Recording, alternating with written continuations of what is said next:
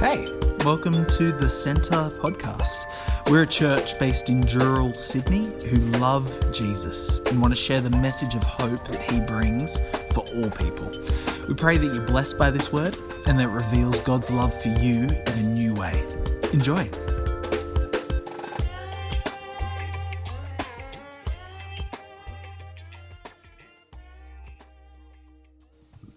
So I'm going to be reading from Hebrews 1 and 2. In the past, God spoke to our ancestors through the prophets at many times and in various ways. But in these last days, He has spoken to us by His Son, whom He appointed heir of all things, and through whom also He made the universe. The Son is the radiance of God's glory and the exact representation of His being, sustaining all things by His powerful word. After he had provided purification for sins, he sat down at the right hand of the Majesty in heaven. So he became as much superior to the angels as the name he had has inherited is superior to theirs.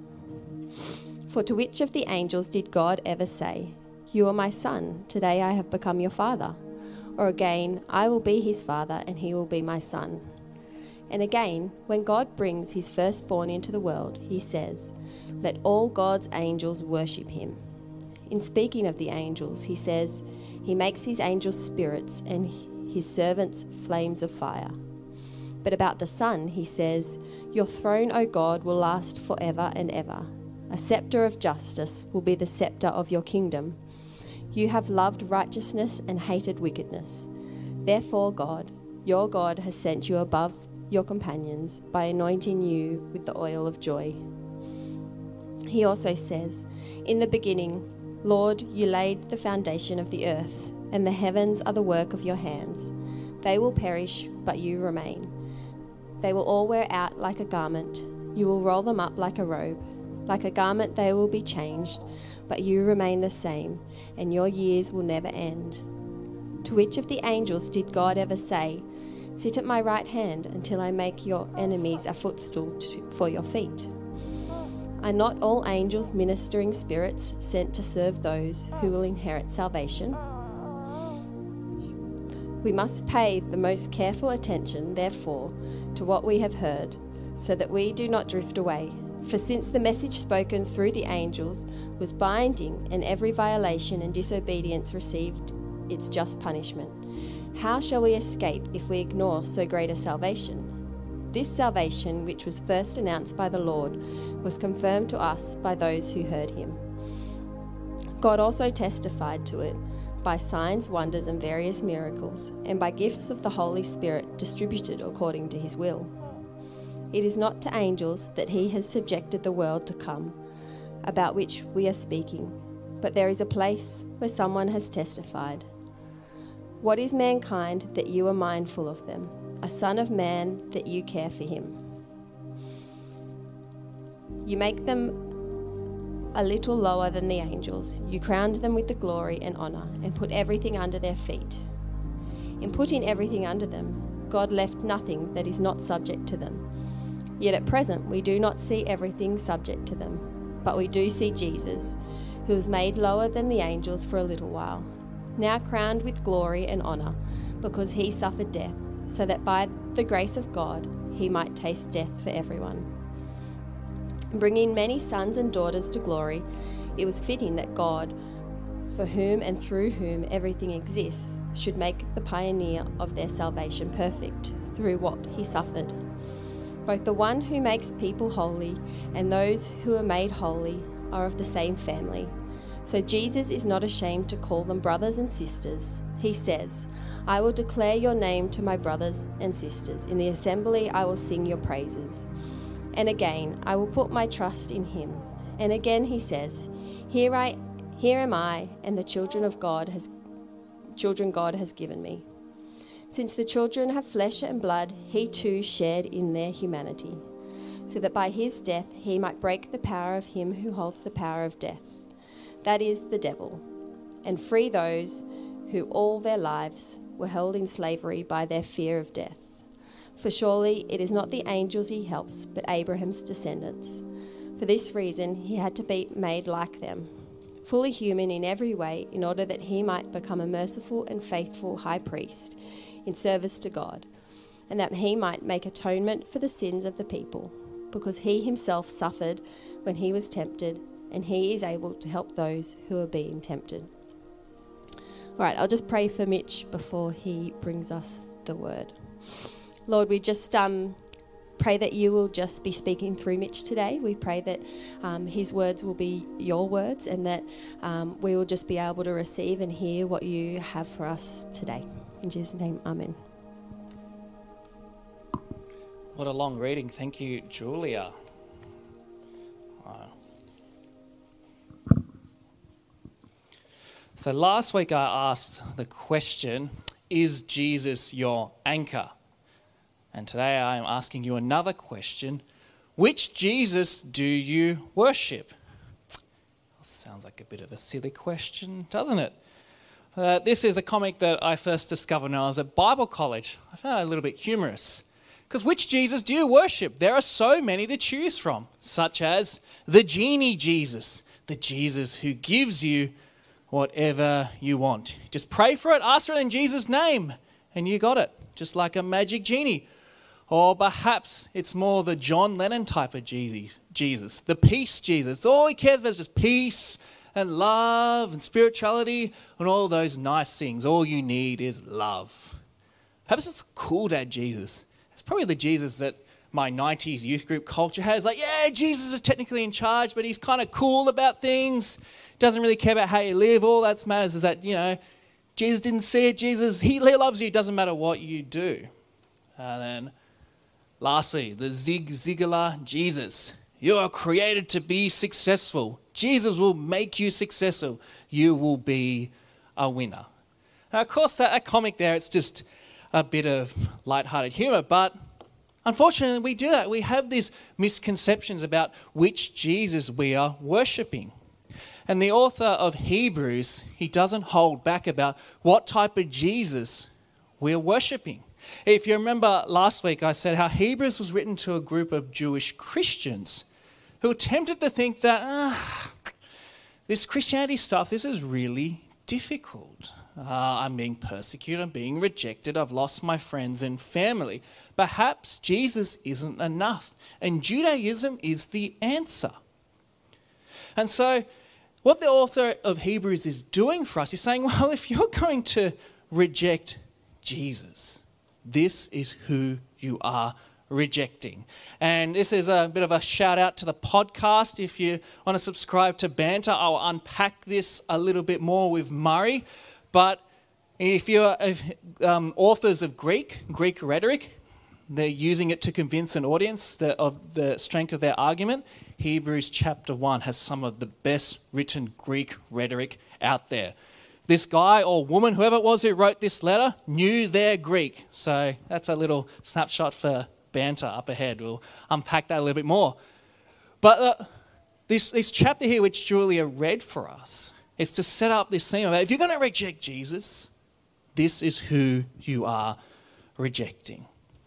It hits off the bat here long ago, God spoke to our ancestors through the prophets at many times in many ways. But in these last days, He's spoken to us by His Son, whom He appointed heir of all things, and through whom He made the universe. The Son is the radiance of God's glory and the exact representation of His being, sustaining all things by His powerful word. After He provided purifications for sins, He sat down at the right hand of the majesty in heaven. This little snapshot here. This is what the breakdown of Hebrews chapter 1 and 2. Verses 1 to 3, this is like the executive summary. For those that did university, you know, you got your executive summary. This gives you the summary of your essay. He's setting up some of the themes that are going to come up ahead. Long ago, God used the prophets, God used law. In these last days, He's given us His Son. And this Son is the heir of everything.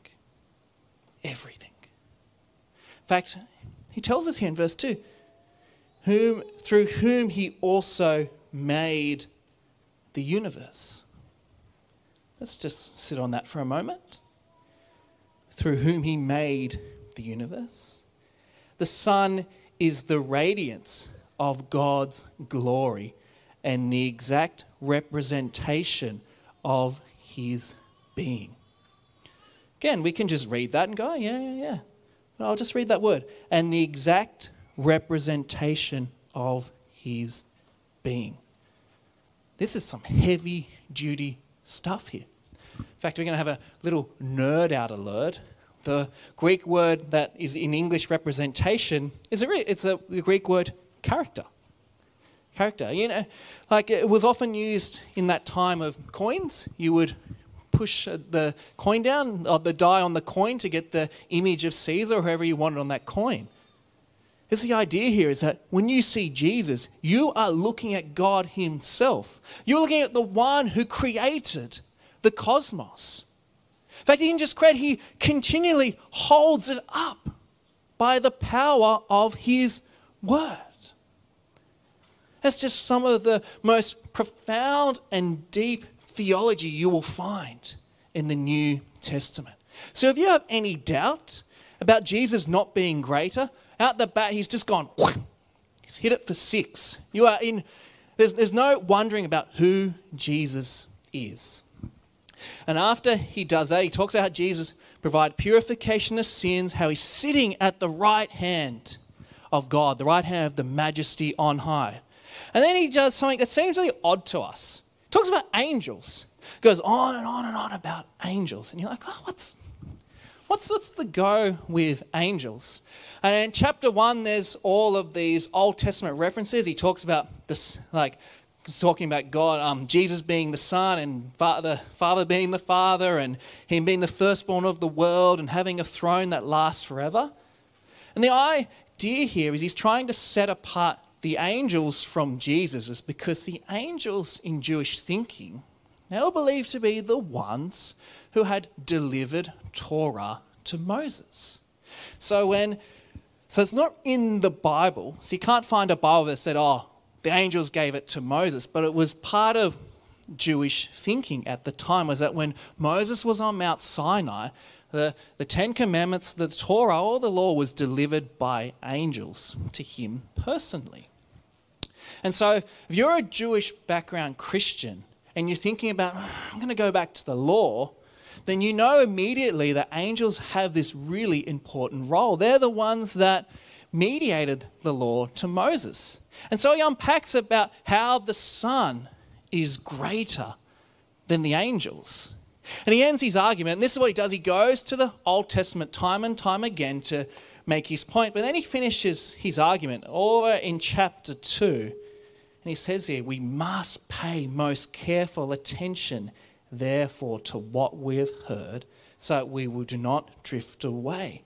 For since the message spoken through angels was binding, and every violation and disobedience received its just punishment, how shall we escape if we ignore such a great salvation? He's like, okay, like you guys know how important the law is. You know how important this law that was delivered by the angels to Moses you know the punishment that, they, that people receive for disobeying the law? How much more if you disobey Jesus, God's Son, the heir of the cosmos, the creator of the cosmos, the one who's forgiven us, the one who's sitting at the right hand of God right now. And this is what Hebrews does a bit. It gives us some theology about Jesus, shows how he fulfills the Old Testament, and it gives you a warning. And, and, that, and that language there, we must be careful not to drift away.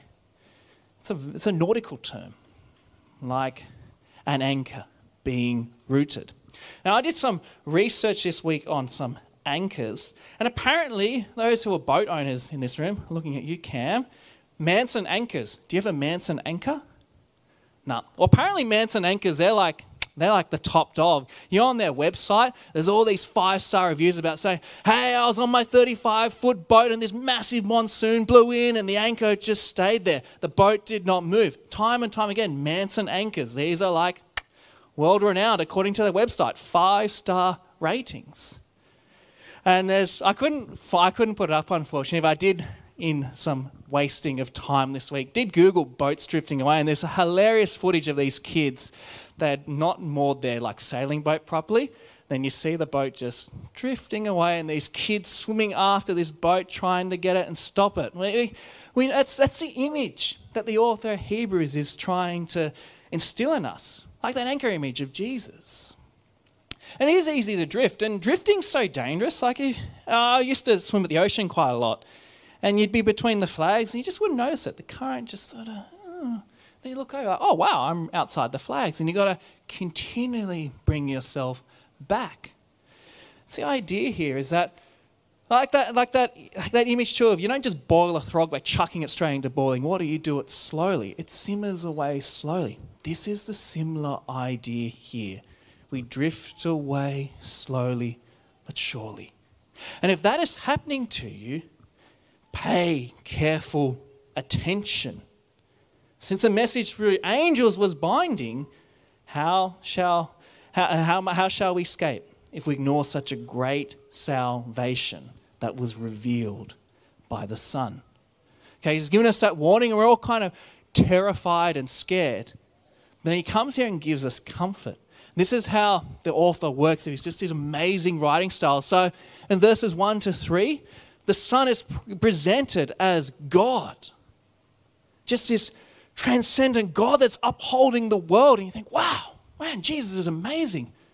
But then he does here. This is, the, this is what I love about Scripture this amazing tension between Jesus being fully God, but being fully human. And so now he's given us this warning. He's like, hey, actually, okay, now you're listening to me. Now you're a bit scared about drifting off. Let me give you some comfort. And he starts re unpacking some more about how Jesus is superior to the angels. And from verse 5, he quotes from a famous psalm, which is Psalm 8, and about how, how in Psalm 8, the psalmist, he was reflecting on creation. He goes, Wow, what is man that you're mindful of him? The Son of Man that you care for him.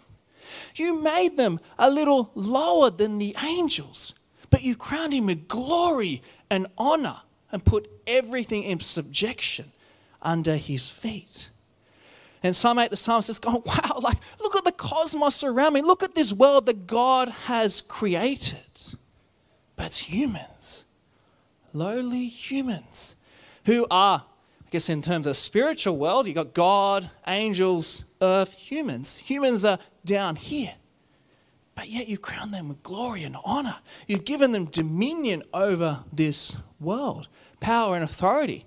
And, and remember how in verse 1 to 3, talking about Jesus controlling the world by the power of his word. But he recognizes here this chapter 2, verse 9. But uh, I'll, I'll read here from verse 8. In putting everything under them, God left nothing that is subject to them, that's humans. Yet at present, we do not see everything subject to him. He recognizes, okay, this world is still broken. Jesus hasn't fully come back yet. There's still pain and suffering. But we do see Jesus, who was made lower than the angels for a little while, now crowned with glory and honor because he suffered death, by the grace of God, he might taste death for everyone.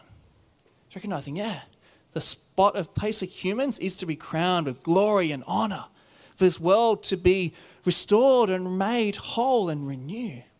But we don't see that yet. So we recognize that Jesus is one who upholds this world by the power of his word, but we don't see that yet. Are you saying there's going to be suffering? There's going to be troubles and tribulations. And if you continue to read the book of Hebrews, chapter 12 is all about that, about how discipline and pain is actually good for us. Be saying up as that, yeah, Jesus controls this world. He will control it fully. We haven't seen it yet. We haven't seen God's rule and reign come into fruition just yet. And he continues on In bringing many sons and daughters to glory, it was fitting that God, for whom and through whom everything exists, should make the pioneer of their salvation perfect through what he suffered.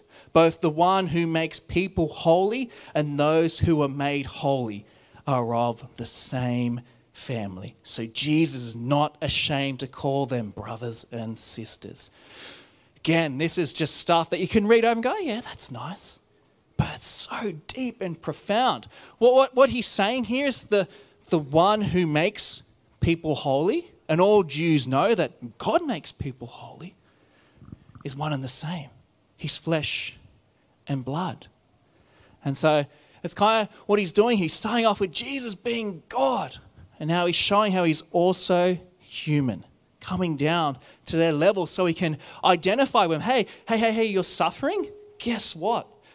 God, God for whom and through whom everything exists should make the pioneer of their salvation perfect, perfect through what he suffered.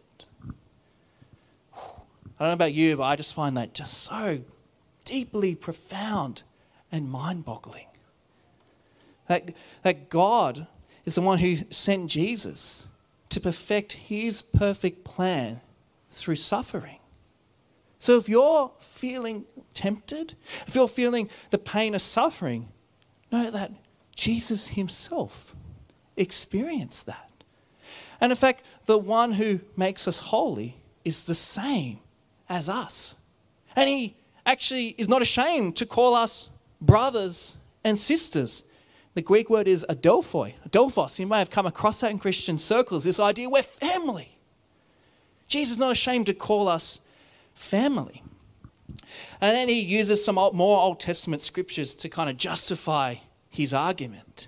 And then I'll jump down to verse 14. He says here, Since the children have flesh and blood, he too shared in their humanity, so that by his death he might break the power of him who holds the power of death, that is, the devil, and free those who all their lives were held in slavery by the fear of death. For surely it's not angels he helps, but Abraham's descendants. He's done. He's come to break the power of death. Uh, yeah, for, for humans, death is something that we all face. Well, we say there's you know, two certainties of life death and taxes. Reality is, death itself is not natural, it's not part of God's good creation order. And Jesus has come to do that, to break the power of death. Jewish rites Jewish sacrifices, they can't do that. Only Jesus can do that. He's saying, he says, for surely it's not to angels he helps, but Abraham's descendants, i.e., those who have faith in Jesus. You believe Jesus is Messiah, you're one of Abraham's descendants.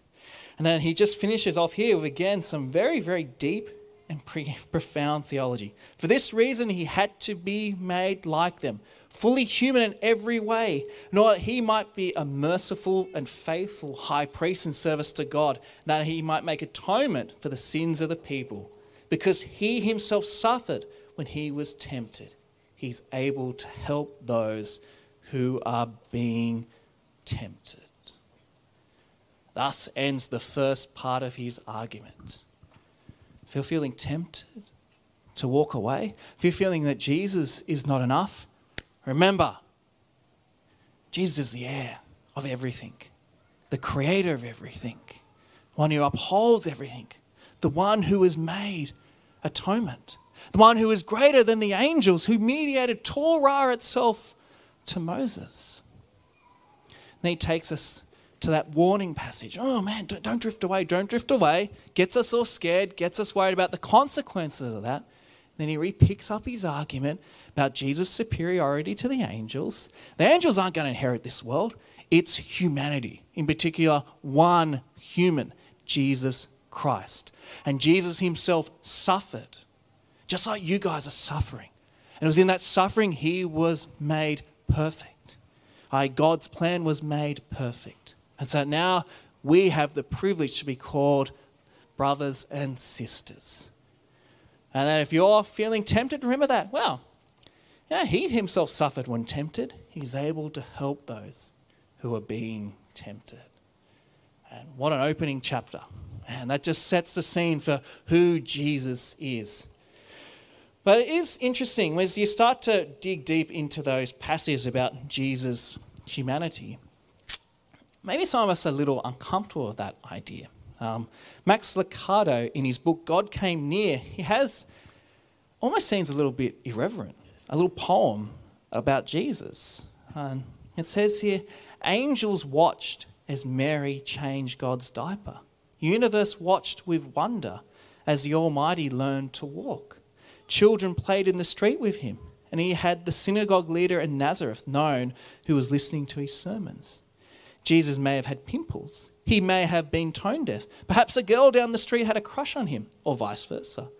It could have been that his knees were bony. One thing's for sure, he was, while completely divine, completely human. For 33 years, he would feel everything you and I have ever felt. He felt weak, he grew weary. He was afraid of failure. He was susceptible to wooing women. He got colds, burped, and had body odor. His feelings got hurt. His feet got tired. His head, head ached. To think of Jesus in such a light is, well, it almost seems irreverent, doesn't it? It's not something we like to do. It's uncomfortable. It's much easier to keep the humanity out of the incar- incarnation clean the manure from around the manger, wipe the sweat out of his eyes, pretend he never snored or blew his nose or hit his thumb with a hammer. A great little poem to reflect upon Jesus. Yeah, having body odor, being smelly, being tired, having sore feet. Also, too, reflecting upon a Jesus who also suffered temptation, just like us. And friends, for me, that's just such a profound comfort to know that Jesus is the one who created this world, who upholds it. So for me, I don't have to live in this mystery of going, oh, is there a God? Is there not? I know that Jesus is holding it up. But I know that there's still pain and suffering because this world that he will come to inherit hasn't been subjected to sin and death. It hasn't been eradicated. So, in those times when I am tempted to walk away, to put my anchor into something else that isn't Jesus, to drift away from that message of hope, look to Him. Look to Jesus. So it says there in Hebrews chapter 2, verse 18, because He Himself suffered when He was tempted. He's able to help those who are being tempted. Friends, let me pray for us. Lord, as we just read those magnificent two opening chapters in Hebrews, still just wrestling with the profoundness of it that somehow, Jesus, you are God, and yet you are fully human, just like us in this room. And Lord, you love us so much that you're willing to suffer for us, to make us holy, to call us brothers and sisters, a family in Jesus. Lord, as we just live in a world full of temptations and trials and difficulties, things that may push us away, may cause us to drift away, ask that we can look to Jesus, who is the pioneer of our faith. So I pray for your help in us doing this and to remember that you suffered. Lord, so our suffering is just minute compared to what you went through in order for us to receive the glory that you've promised for us We pray this in your Son's precious name. Amen.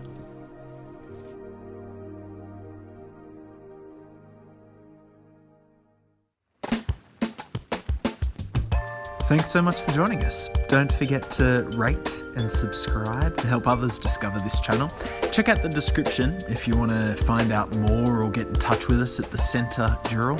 But in the meantime, praying for God's hand over you as you continue to step into everything Jesus has in store for your life. Be blessed.